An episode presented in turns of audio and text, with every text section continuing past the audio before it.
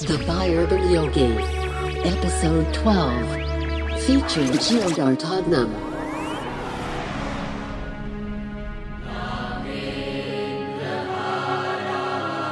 I'm Will Blunderfield. I'm a psychology major, Kundalini yoga teacher, spin instructor, recording artist, and mindfulness based stress reduction teacher in training. Join me in this free flowing conversation with mentors and experts on such diverse topics as queer theory, holistic well being, and music.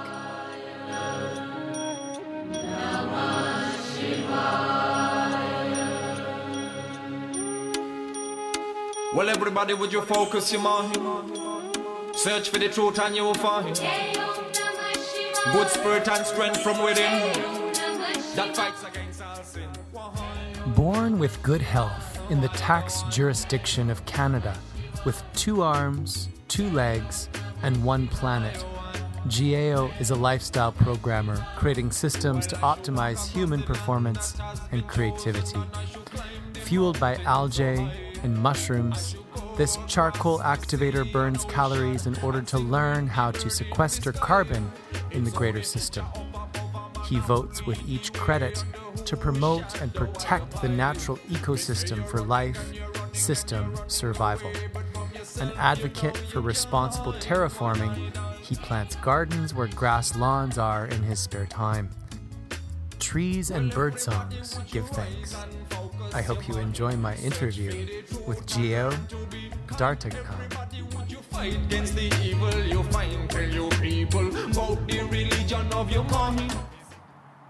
Okay, so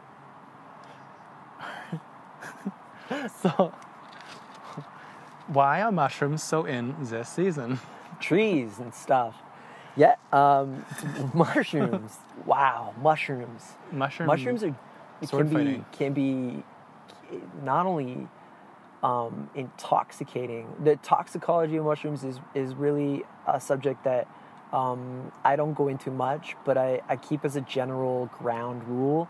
Um, tree mushrooms are safe. Ground mushrooms are poisonous. And the edible mushrooms we love, what we see in the forest, you know, chanterelles, the morels, the the really beautiful um, and common oysters, and and those those kind of mushrooms are are edible, and we cook them up. Mm, They're amazing sources of protein. They we're really good at detoxifying and and taste delicious. Um, those are safe, but aside from from those, you have to be very careful. And uh, the general rule is you go with someone who is professional uh, mushroom picker, and if not, and you're just looking at an app or a book, and you're looking at ground mushrooms, and you're not sure times seven plus. If you're not sure, sure, sure, sure, sure, sure, sure, sure, like however many that is, and then some, then maybe maybe don't, do it. Don't eat it. Like don't eat it. Don't. I mean, don't touch it. Yeah, just general, just generally leave those because they're they're they're one of like a, a plethora, an abundance of mushrooms that we we may have little to no reference um, for how our physiology physiology responds to them, and and if they are in a kind of mycology index, um, and they've been tested and um, they're they they can be they can be super super deadly. What can mushroom? What can poisonous mushrooms do to the system? Just compromise it. I I had an experience where I uh, thought that I was going to be um, uh, having a very innocent and nonchalant experience with a tree mushroom. The tree mushrooms are safe. That said, I I didn't take it home and cook it in a tea and make a and and extract those, decoct those. The, the real um, scenario is if you want to get to know mushrooms, um, appreciate them in nature, learn the names. Um, You didn't finish your story. Did you get poisoned by that one that you? I did. What happened to you? Uh, I was expecting to be able to taste this tree mushroom that I knew the name of. That it was very that's very medicinal. It's it's typically called an artist conch. I walked up to a tree. Is that like a reishi mushroom? Um, it's like a, a reishi mushroom. Uh, it, it isn't a reishi mushroom, but it, it's it's it's it's a tree mushroom. It's a polypore. Poly polypores are the the kind of shelf mushrooms that we see um, popping out of out of the trees, and the actual mushroom is is inside of the tree. Um, it's it's kind of eating, kind of decomposing, and um, and and thriving off of the nutrients of the tree um, as the tree is going going going back to going going from a regenerative life cycle into a degenerative um, kind of death cycle back into the the forest and um, back into the ecosystem to be decomposed. And the the mycelium is the is the body of the mushroom. And then the shelf kind of conch that that um, pops out that we see on the tree is the fruiting body. Yeah. and and it, it will spore. And so it's like a like a reishi when we see them um, in the forest if we're if we're lucky enough to see them in the forest. And uh, and it, it's it's very much like like that um, as a polypore and so when you ate it, what happened? so the um, experience was very quick.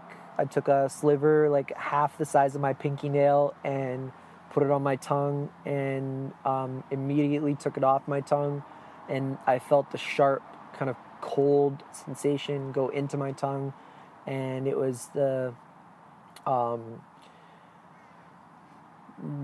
the toxins uh, going going into my system, and uh, my heart rate began getting intensifying to extreme amounts with uh, kind of um, constriction uh, of the heart that um, that seemed like it could very easily have been lethal if I had, had taken any more. And I spit it out immediately and had such a small amount in my mouth for such a small period of time, but it still had like a a two effect. three minute effect where I was I was um, really just centering my myself in stillness with very calm breath while my heart was like exploding in my in my chest. Do you know Kinda what like it was that you, were- that you had? What kind of mushroom it was? Yeah, as an artist conch. Oh, Yeah. so artic- artist conchs are poisonous. uh, when you just uh, well, if, if you go up and you just eat the pith of a of a mushroom, um, potentially and that that was the experience I had. Because I always thought artist conchs were like kind of reishi, and you could make a tea, and you they're actually good for you. yeah, that's that's what I thought too. But apparently, it's it's safer if you if you make a tea out of it. Huh. so you you cook the cook the poisons, I suppose. No, that's it's not not the same experience when you go up to a reishi. If you if you take the pith of a reishi, it's a, it's a altogether different experience. You, Have you done that? many times? And what's that experience like? um, lucid, uh, clear, extrasensory, expansive state um, that lasts for, uh, I would say, a good 15 minutes um, from just a small, again, like, you know, like uh, this the size of your pinky. I mean, uh, the, the a nail, your pinky nail. That kind of, that kind of. I mean, if you if you trim your nails, I guess um, it's it's a small small amount can have a really really great effect, um, and it's uh, so they're not hallucinogenic reishis, but they kind of No. give you a They give you a little bit of altered- yeah. They, they give you a little bit of um, uh, open-hearted an, sensation. an or- earth an earth charge that is that is um, in the higher in the higher order of of uh, like an expansive feeling. I went to see a, a psychic, and he was saying that um, my forest guides miss me, and that when I was around 17, I kind of just let go of nature and I just forgot about nature and that part of myself. And he's right. I moved to New York then, and I was just living in this concrete jungle, and I, I stopped taking time for nature. And now that I'm coming back into nature and just like going for walks and doing silent retreats in nature, I feel so much better. Um, what role does do mush can mushrooms play in the rewilding of oneself? Great question. Well, I would say um, because mushrooms are a part of us, like literally they're inside of us. If, We have if- fungi in us, you mean? Right. If if are of the fungus kingdom and the fungi are are many um, and plentiful and abundant and really safe when it get when we get down to like extract powders and tinctures from from companies uh, Like like Sur- like. Mm-hmm. Surthrival or Harmonic Arts or Four Sigmatic. Um, the actual getting into um, experiencing our our biorhythms and you know when we're when we're subjecting ourselves to the concrete jungle and nine to five or you know even just growing up and going to school you know. If we if we're if we're lucky we went to camp. If we're you know if, if we want to get back into to the rhythm of nature and we're an adult in a domesticated society and we want to find mushrooms that will help us do that um, they are plentiful and reishi is, is really a really safe and effective one with a lot of research and it's very widely available and it can be inexpensive. And when you start dosing really high amounts um, on a regular basis um, because it's so safe and because it's so effective you, you start re- reaching like a, a homeostasis metabolically and, and with your hormone cycle that you're you know you're going to sleep really easily you're waking up really easily. And i mean to rewild is to have a sense of um, biorhythm with with nature with the sun and it, it is it is important to um, to take in this this food group this kingdom and um, and and even for the regulation of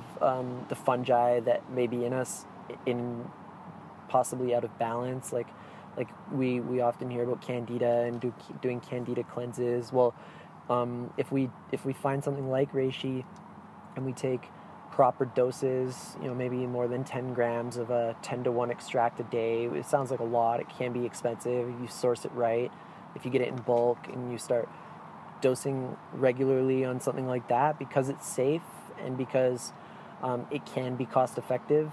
Building that into your diet as a routine, having a tincture, having a 10 to 1 extract in your bulletproof coffee or um, your, your regular morning drink, or putting in a stew or a soup, or even like a kind of sauce, make it give it an earthy, earthy hit to some kind of gamey sauce, whatever you're into. Um, that that can go a long way and build over time these pathways in the body and help to not just reset from a domesticated imbalance system, but um, really optimize and uh, and and and feel a, a sense of nature, a sense of intuition, and uh, a kind of capacity for for what na- nature is doing within us, how how we're how we're programmed.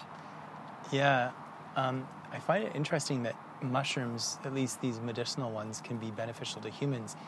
Yet you were saying before, mushrooms decompose trees. Right. How how does that work? How come they're good for us, but I guess they're good for the trees? Would you Yeah. say that they play a role in decomposing? Well, fungus decomposes tissues. Like I studied German new medicine, Right. when somebody's going through a program, when they're in the healing phase, if there's been a buildup of tissue, for example, a death threat conflict that affects the lungs, um, during the stress phase, according to new medicine, there's a buildup or a, uh, a, an overgrowth of um, alveoli cells. And then once the organism goes into a healing phase, those extra cells are broken down by fungi Interesting. which would be, you know, people would say, oh, that's I've got tuberculosis or I've got uh, bronchitis or I've got pneumonia. Whereas New Medicine said, no, you're you're probably just healing a, a death threat conflict, and you're you're healing, and the the fungi are playing a role in the in the decomposition of these tissues that are no longer needed. Interesting. Yeah. So maybe um, maybe medicinal mushrooms can help sort of allow healing phases to go more smoothly for people, keep things in Right. balance. So there's not an overgrowth of certain. Sounds true to me. yeah. Yeah, yeah, yeah. The the tree, you, you know, the the um, are are mushrooms that are decomposing trees good for trees? That's that's an interesting question. Um, I, I would say yeah. I would say the the forest's natural cycle um, and and what it's doing, and you know, relating that to humans. Um, it's good to have um, space between trees. It's good for Uh, Are we know, do, are our- humans? Could we say that we're all decomposing slowly to our death, and the mushrooms help us do it in a graceful way? Uh, that sounds sounds like it could be a good good way to angle a story. Yeah. Like, is that um, what they're? Are they doing the same thing in us as they're doing in trees? Helping trees die gracefully over a long period of time, No. Um, or is that even what they're doing in trees? Well, so so reishi, for example, isn't growing in us, right? The the reishi that is so the mycelium is is kind of the the, the body of the of the tree, and then the I mean the the body of the mushroom. Thanks, and then the And it's kind of like a neural shelf- network shape, Yep. like roots. yeah yeah it looks like going like through our, the tree and down into the earth. right. Looks like the network of the universe or the, the mapping of. The So when we ingest net. something like reishi, we're not. There's not networks gonna like that being in us. created. Right. So a spore a spore is released when the sun hits the shelf, the, the conch that you see on the tree that is the private part of it, that then has this kind of orgasmic experience or interplay of polarity with the sun and the sun's charge hitting it at that right time in the season um, is that its kind of climax and it, it it will it doesn't just do it once it does it many times and it'll it'll spurt it'll ejaculate these uh, spores that look like like um, really pure um, usually brown earth earth kind of powder really fine powder and it'll it'll kind of mist these like into like up. It'll levitate it levitate it up and out into the forest. And that's the trajectory of those. They're, they're trying to get out of the forest um, canopy and, and towards the sun. Um, now they land Why do they do that? they land a polarity charge. I, I, i'm I, i'd love to ask them. Uh, like our, the- so I heard but- um, spores can survive space. I've heard that So there's too. like a theory that um, spores are from outer space and they've come to help save the forests. Yeah, I, I like I like that theory. I'd love for it to be true. Um, I have a I have a good feeling about that um, because they're so uh, fundamental to to life ways and, and the study of natural systems. I, I'd like that. I'd like for that to be a key And I heard, element. can't they communicate? Genesis of life. Or maybe it's trees can communicate with each other. Like when one when there's a drought in one area of the forest, they can siphon. Is it the mushroom mycelium that are siphoning nutrients to other trees that need it, or is it the tree roots? A combination of the two through mycorrhizae. Mycorrhizae Mycorrhizae. are, is the term for the the kind of neural net or the mycelium of uh, fun, fungi that grow underground through the Uh-huh. root systems, and they do do that. They they take signals from uh, the study. This, there there are famous studies of like the alkaloids or the toxins that plants secrete when they're under stress, um, and those will go those that that like electromagnetic signal will translate as like a I, I suppose an electromagnetic charge. This is this is now my own filter on it. An electromagnetic charge through the mycorrhizae. Um, it's either that or it's the actual compounds that are going through that kind of underground network to, to translate to other plants. Hey, there's uh, a threat above ground here that we need to secrete these poisons to defend against. So, it's a combination of the cool. mycelium, like the mushrooms and the trees working together to relay those messages. For the for the survival of the whole system. And and so uh, you know those spores that are getting out of the um, th- that fruiting body are are doing their um, their mission to So find another another tree that is ready for decomposition essentially. So those spores will go and they'll land on a tree that is say like you know like an elder tree and uh, and then it'll um, start growing a mycelium web inside of that tree by eating its its mush its uh its nutrients but when we take in a mushroom extract we're taking in the broken down or the concentration of of that material um, and and not the actual genetic imprint or the seed, if you will, of, of that spore that that then grows into a new mushroom inside of us. But the so there because there are so many different kinds of fungi, fungi. The I still I still don't know. Um, I, I, I just, it's such a vast world that. Um, How many species of mushrooms are there? I mean, countless. I, I don't know. Hmm. I have no idea. I don't know. the number keeps changing. It's it's millions. But I'm not sure if it's like it's millions. Uh, the number the number doubles. Um, the more the more mycologists, the more the more young scientists learn from old scientists and um, and and have these kind of I guess life changing experiences that have them want to index the um, the vast array of uh, um, of mushrooms. Uh, I feel like I feel like with um, computational power uh, growing into what it is, evolving into what it is, we'll have a a much more um, detailed and expansive, uh, organized um, kind of index and chart uh, of of what mushrooms are and how. Yeah, what what are safe and and what aren't, and Since I started taking mushrooms like reishi, chaga, cordyceps, maitake, maitake. maitake, um, I feel more grounded and more easily able to connect to other men. Interesting. It's been something I found. Like when I was growing up, most of my friends were female. Not that that was a bad thing, but I always felt kind of awkward around other men. And it's weird, like since I started taking reishi, like I'm in a men's group, I don't feel hardly as awkward around other males as I used to. I mean, I'm sure it's multifactorial as to why, but I really do feel that mushrooms have helped me just be more in my heart, maybe, Hmm. in a broader array of social situations. They do provide a calming effect, don't they? Reishi uh, is, relaxes the nerves. Maybe that's it. Mm-hmm.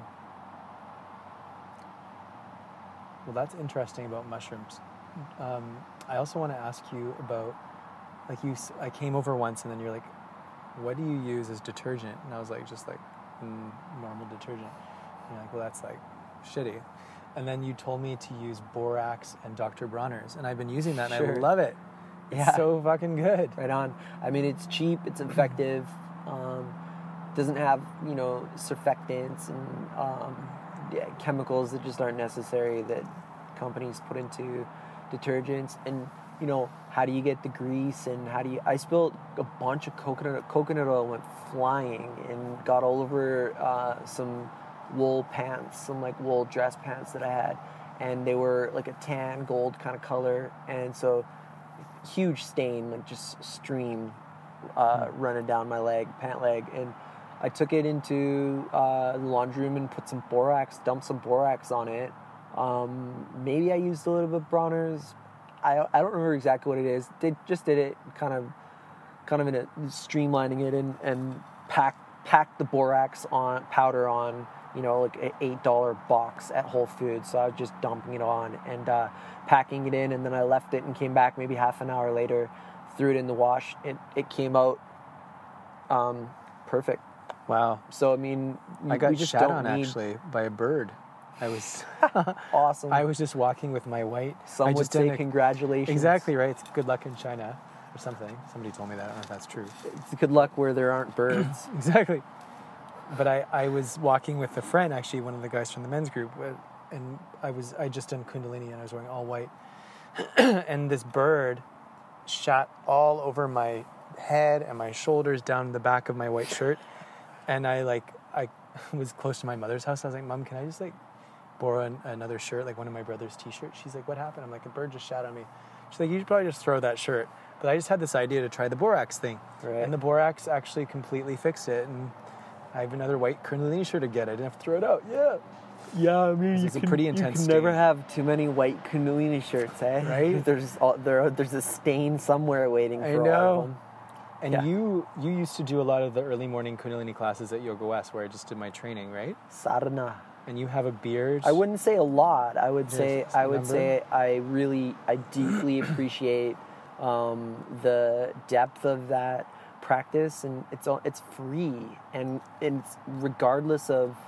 For me, I can go to a yoga class, and it, free it doesn't class, really yeah. matter who's teaching. I, I I always love what yoga is as a as a representative model of something that um, works when you're when you're tuned in and Mm-hmm. sadhana at that time of the day 4 is a.m. something 4 yeah to 6:30 a.m. 4 a.m. to 6:30 a.m.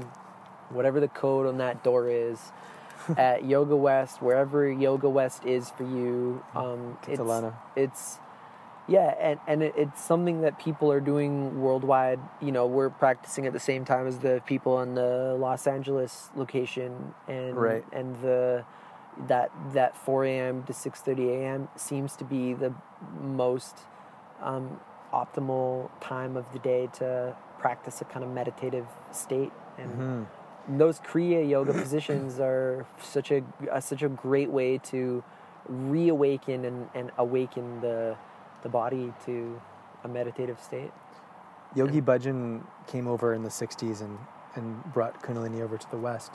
And he taught over 8,000 classes from India. And he, he, the whole idea is that it's this ancient practice. And you're not to change the Kriyas and keep it exactly as it is. But then I always wonder, Right. like, how much did he just invent? You know, how could he, how could he have had 8,000 Kriyas from his gurus exactly as they were 10,000 years ago or whatever he's saying? Like, surely he must have had some artistic license. yeah um well i mean i don't know about surely but i would say i would say yeah but to a degree of because Like- one of his d- disciples um, said that he didn't ever plan his he never wrote out notes prior to coming to class Yeah, well, so then then the so artistic license. What is artistic license? Like, can you can you bite, you know, um, art from someone else and then and then use it as your own? You know, graphics, graphic designers. You, you go. So so what is artistic license? well i'm just like, wondering if all the kriyas are truly 5000 years old or if some of them were just if he just created some in the 60s when he came Yeah, and if and that doesn't that's not poo-pooing it or saying it's bad but i'm just wondering the truth Yeah, yeah, I wonder too. I, I would say, I would say if he's, I would take him at his word for don't don't change them, um, because when you look at what they're doing, and then you start to feel intrinsically what a certain posture or certain movement is doing internally.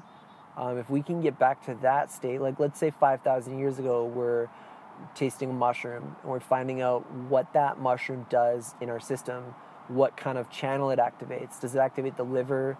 Does it activate the kidneys? Does it activate the heart? You know, does it calm the nervous system? You know, maybe maybe it does all of those things, and it's probably reishi. And you know, we we look at what what is something doing in nature. The Vedas and the the, the ancient the yogis and the ancient Shaolin Taoists, monks, medical medical intuitives that were creating a directory and then recording it.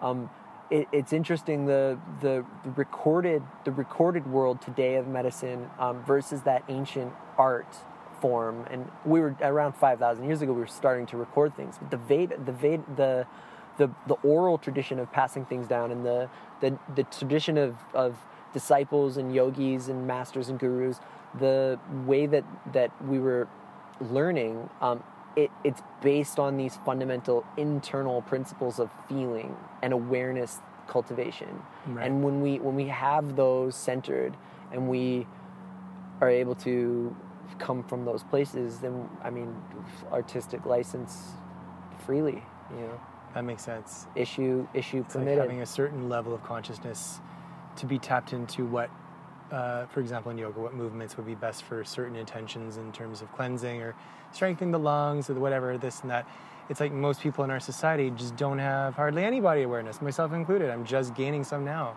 yeah, mushrooms help for that. yeah same, same. I go to I go to uh, yoga class and regularly learn something new about myself, whether it's through my internal channels of awareness through that practice or or listening to what a yoga teacher's saying. Um, I just it's infinite, right? yeah because and we we are we we do we do operate primarily in a domesticated um, comfort based you know learning learning the art of of what is comfort you know then challenging ourselves with discomfort and doing that in a way that is is not going uh, into the danger zone but um, you, you know to grow. We need to we need to challenge our, our comfort levels. So so we're constantly um, as a society looking to do things that are comfortable to get away from discomfort and the very people who are the most comfortable are the people who have challenged themselves and put themselves in discomforting discomforting situations the most and become most comfortable with discomfort. And Because they have the broadest comfort zone because they've pushed it more. Right, almost like uh, uh, being in cold water and pushing your um, threshold of like your nervous system, expanding your nerve force, like a Wim Hof teaching or something like this, um, to be able to withstand from a nervous system level um, that amount of cold or um, that amount of oxygen intake or CO2 level. Um, so the actual c- pushing of the boundaries for our, our own internal capacity, how our operating system works, so that we can then um, find homeostasis better or or a sense of neutrality within a kind of um, polar charge or a, a situation of discomfort. So we're we're all trying to do that in our own I way, like and and to And That's what. Kundalini yoga, is doing. It's like uh, strengthening, challenging your nervous system uh, in different ways. With like, for example, holding your arms at a 60 degree Oh, sure. angle and making circles for like 11 minutes, or For sure. sometimes we were doing it for like 62 minutes, yeah, for sure. or looking into somebody's eyes for two hours without stopping. We went to White Tantric Kundalini Yoga, which was part of our training, and we spent the whole day from 9 a.m. to 9 p.m. with one partner, and uh, yeah, just looking into her eyes literally for eight hours. We had little 20 minute breaks here and there, chanting mantras, but the whole time, whether it was movements with the hands or chanting mantras or both, we're always looking into each other's eyes. And that I found strength in me. Now I can look into people's eyes without any problem, whereas before I struggled with that. So there was something that happened that day that helped me. Were you tearing up? A little you- bit, maybe. Yeah. She fell asleep. I kept having to pull her forward. She was so cute. I was falling asleep at first, and then I became alert, and then she was falling asleep, and then she became alert. It was it was pretty cute, keeping each other awake. But uh, even like uh, strengthening one's uh, nervous system to be able to handle more love, I'm interested in that. Yeah. Like um, Brene Yeah. Brown talks about foreboding joy, like strengthening your ability to be in joy and hold that that space of joy. Uh, I'm interested in practices and ways of life and eating and stuff that can help us embody more joy. Do you have any tips on that? Same. Yeah, I, I'm. I'm always looking to upgrade uh, techniques and and integrate habits that allow us to to do those things. I- you know, the like speaking to um, obtaining and maintaining a state of neutrality while being able to polarize. Um, I think that that's an important foundational practice for then being able to go into different techniques and then building in habits into our operating system that become more or less automated so that we're, um, you know, every morning if, if we have a breath practice, we don't have to think about doing our breath practice. It's like, it's there, you know, waking up with breath. And, and then we're going to sleep with breath and we're waking up with breath and we wake up in the middle of the night we may have a deep a deep relaxation the kind of breath awareness something like this and Can you we- recommend anything if you wake up in the middle of the night and you want to get back to sleep? That's a good technique? a, like deep breath awareness So just focusing on your Uh, yeah yeah navel I- point and breathing there deeply. That sounds good to me. I, I, I don't have anything specific um, that I do Mm-hmm. constantly um, other than to to relax the what you're what you're what you're saying Mm-hmm. uh, navel point relaxation deep breath um, there's yeah a- anything that works to whatever whatever so building into our system something that we do that is um, a natural response to stress. So if that is um, to be able to recognize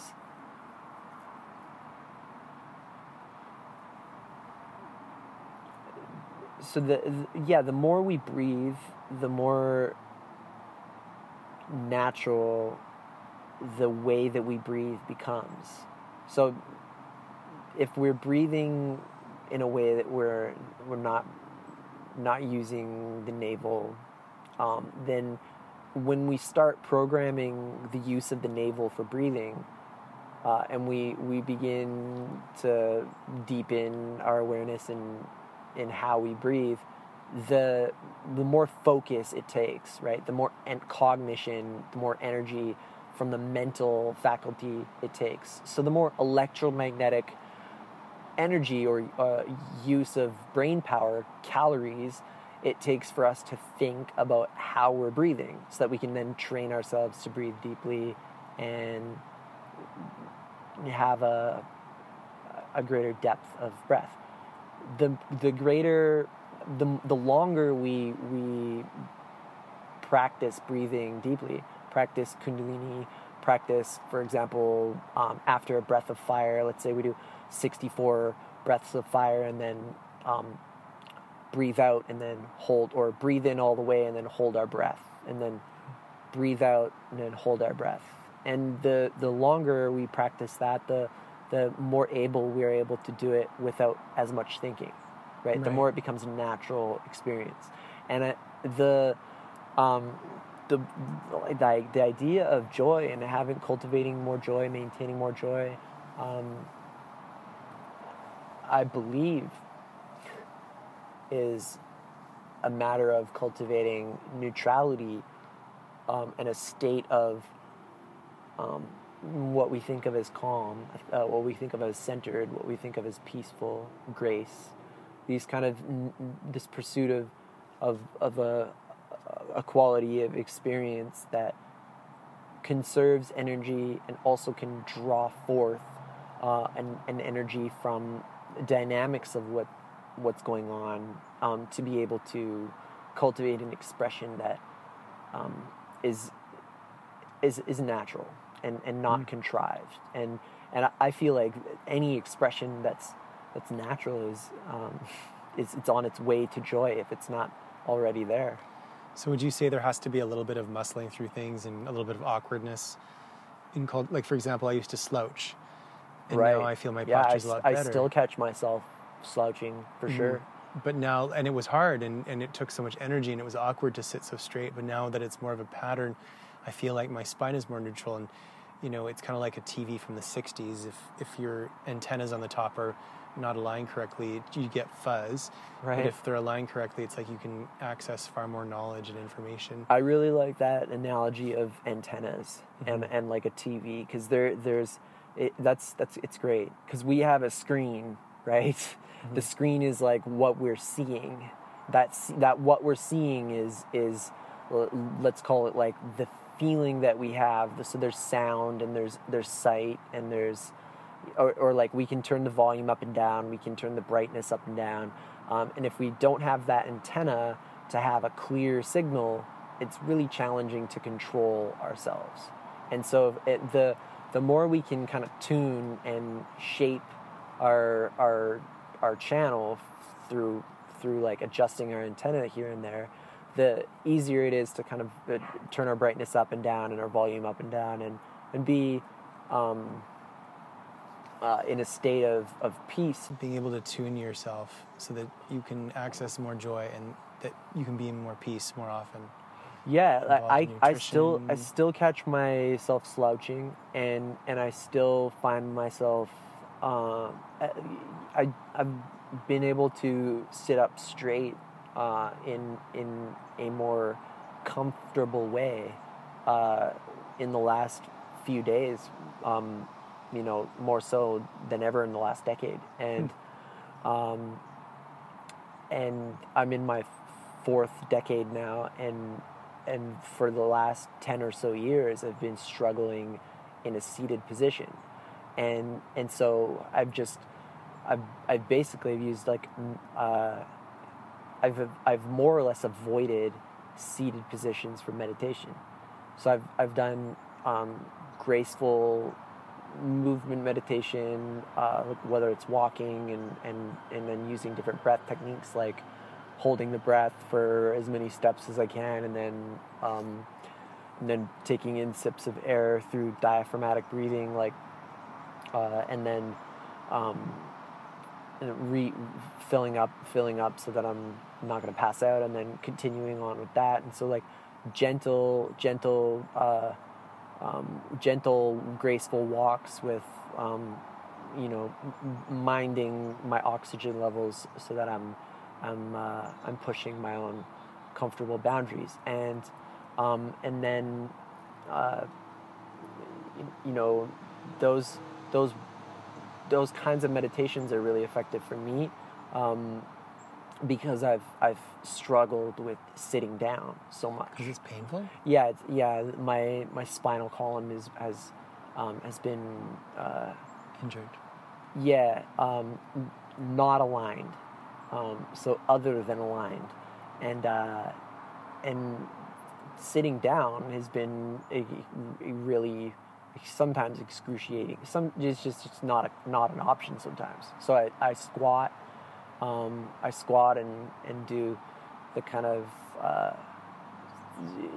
yin yoga that allows my knees to be flexible enough to squat and um, and so the, the the constant you know uh, kind of bending or um, uh, what was the word you used um, uh, adjusting um, period for being able to get into those places of grace where um, the real kind of flow begins taking taking like momentum starts starts building and, and we really feel like we're making progress to get to that place. Sometimes it does take you know quite a bit of adjustment and uh, yeah pain um, and as long as we are um, as long as we know why we're experiencing pain, then we may not be suffering, you know.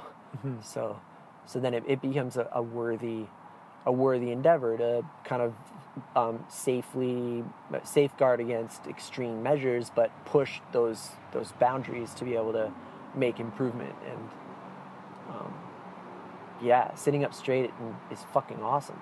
I love it. I I'm, love it. I'm stoked to be able to sit up straight again. Yay! High five. yeah. Yeah.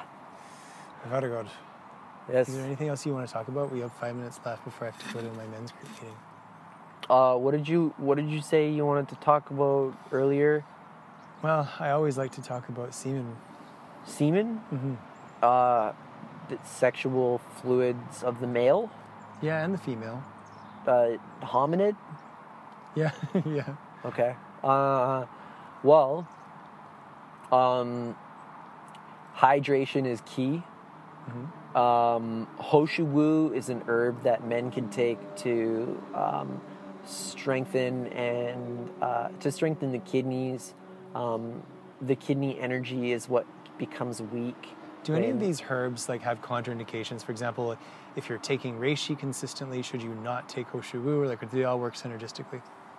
Uh, they don't all work synergistically. Reishi seems to be a, a universal application herb, so you can use it universally. with most medicinal mushrooms? no, No. I wouldn't say most. Um, Chaga. uh, but chaga chaga also seems to have that universal um, application. With with something like chaga, you may find yourself um, becoming needing a little more water because it's it's really it's really engaging your your organ systems. Um, uh, but hydration is key. Ho Shou Wu or Foti. Um, yeah, another name for it. yeah, Foti is the common name for it.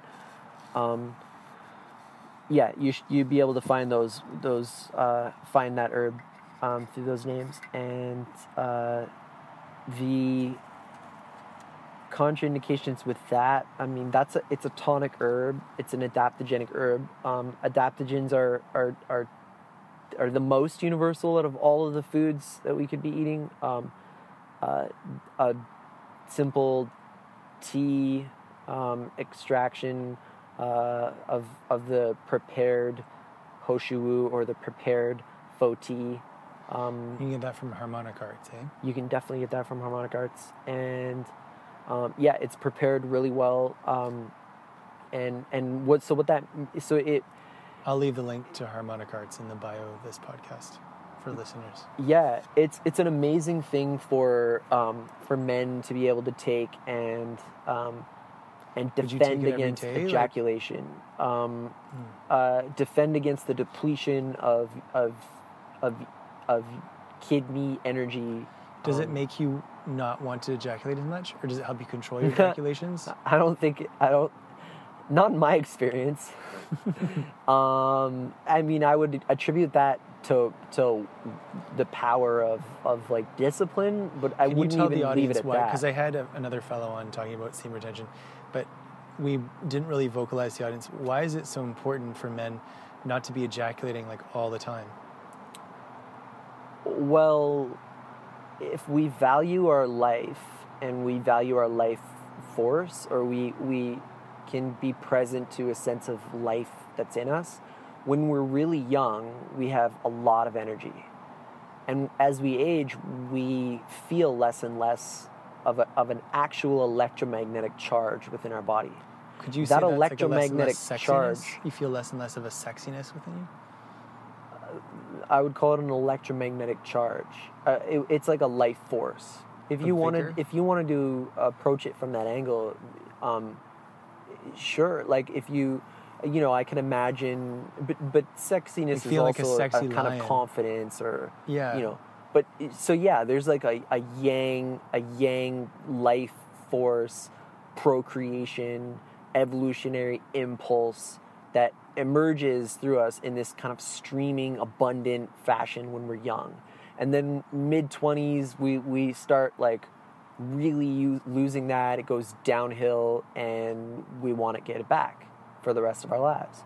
And it, when we're young, we don't, we just kind of waste it away. We ejaculate all the time and, um, you know, with someone, without someone. It just it's a release from the pressure of of all the stresses and the things that we put pressure on ourselves to achieve, to to to like you know be someone, to be accepted, to be respected and maybe admired and you know revered and whatever it is. But basic survival, like from the stresses, we we want to escape, and and ejaculation is is the most.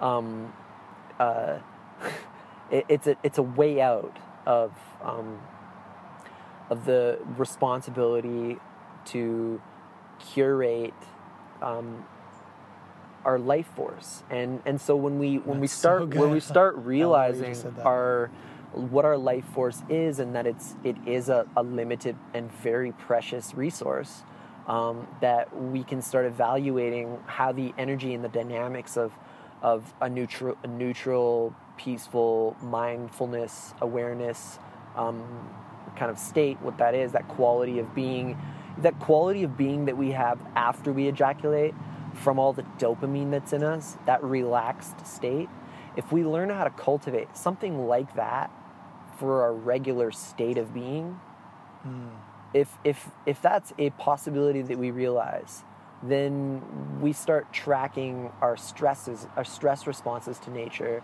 And then things like what we eat become more apparent um, discipline disciplinary uh, functions of you know what we build into our lifestyle that we can then automate are things like fasting intermittent fasting to start with and like you know smoothie liquid juicing that kind of like basic fibers getting everything going getting everything moving then then water fasting dry fasting is a whole other thing but intermittent fasting is is really um, easy for a lot of people to do and bulletproof diet makes it really really popular um, and and you know juice feasting this kind of idea that may that may have a lot of sugars um, that you may want to safeguard against. And if you don't like the bulletproof diet because you want to be vegan there's there's ways of doing it um, as every vegan can can figure out.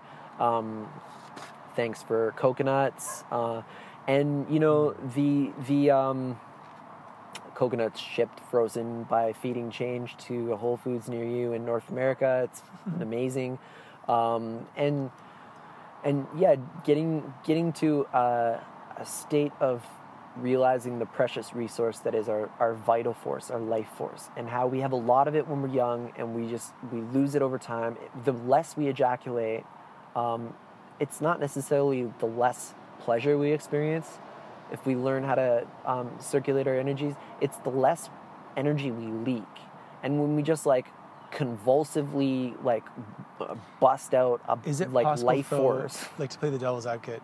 Is it possible though to you're okay? You're doing semen retention, but like you're kind of tired, or your your system's not like robust enough to handle all the sexual energy that you're cultivating. Is that dangerous in any way? sexual energy um, is is something that I, I like. So we're talking about hormones, and we're talking about a mindset for hormones, right? When someone says they're they're um, when someone has candida and they're an alcoholic, they may attribute alcoholism to alcohol, but the actual fungus that's feeding off of the sugars that are primarily from the alcohol that they're drinking is causing them to crave sugar, which then they appropriate psychologically to alcohol, right? So the alcohol addiction may actually be a candida problem. Um, similarly to, you know, I can cross reference a couple other things, but for the sake of time, um, I would say that if you have a, an idea about sexual arousal that's based on hormones or based on uh, psychic awareness for that escape mechanism called sex, you know, it, it may be the idea of connecting with someone or the idea of releasing stress that we're appropriating to the, the practice of having sex. Um, or or masturbating, having some kind of having release, having climax, but um, if we trace it back, what what are what is the actual cause? What is the root? Why are we doing it? And that gets back to you know going back five thousand years ago and how do, do we have artistic license over our own body mechanisms, body mechanics? Um, but the, the the way out or the way to um, the enlighten the path to enlightenment is, you know, and and it may be a bold statement, but the path to enlightenment is experiencing pain without suffering. And I mean, it, I didn't say it. I didn't make it up. It's like Buddha. we we yeah we have this we have this this ancient teaching to learn from and then apply to um, you know are we are we causing ourselves pain when we're ejaculating without realizing it. And if we and if if, if we have some kind of intuitive hit like yes because i'm leaking energy or i'm leaking energy just in the exchange or the social dynamic um, or the the addiction to it the um, accumulated lack of energy um, you know and then i'm doing these other things to supplement the energy so i can try and stay balanced and i know there's consequence to those things. We we, we just want to wipe wipe the slate clean and get back to the roots of why we're doing things. And i mean breath and hydration um, cultivating a neutral state of presence integrating fungi into the diet. These are um, probably the most fundamental things that we can do as a human to monitor and begin cultivating the intuition that we can then track our, our experience of why we're doing things on our own and and then really really with a relationship with ourselves um, cultivate higher forms of, of joy and abundance and maybe even what we call love with another human being I love you. Thank you. I'm gonna have to have you on for. You're so gorgeous. I'm gonna have to have you on for another episode if you're willing.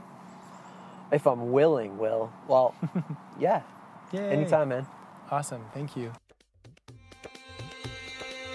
I hope you guys enjoyed my interview with Jieo. It's always so nice to speak to him, and I look forward to having him on the podcast again. He's a wealth of knowledge and inspiration. Uh, please do go head over to iTunes, rate, subscribe to the By Urban Yogi. Let's try to get it up there on those charts and spread the good word. Have a beautiful day, and we'll see you next week. Ciao, bello.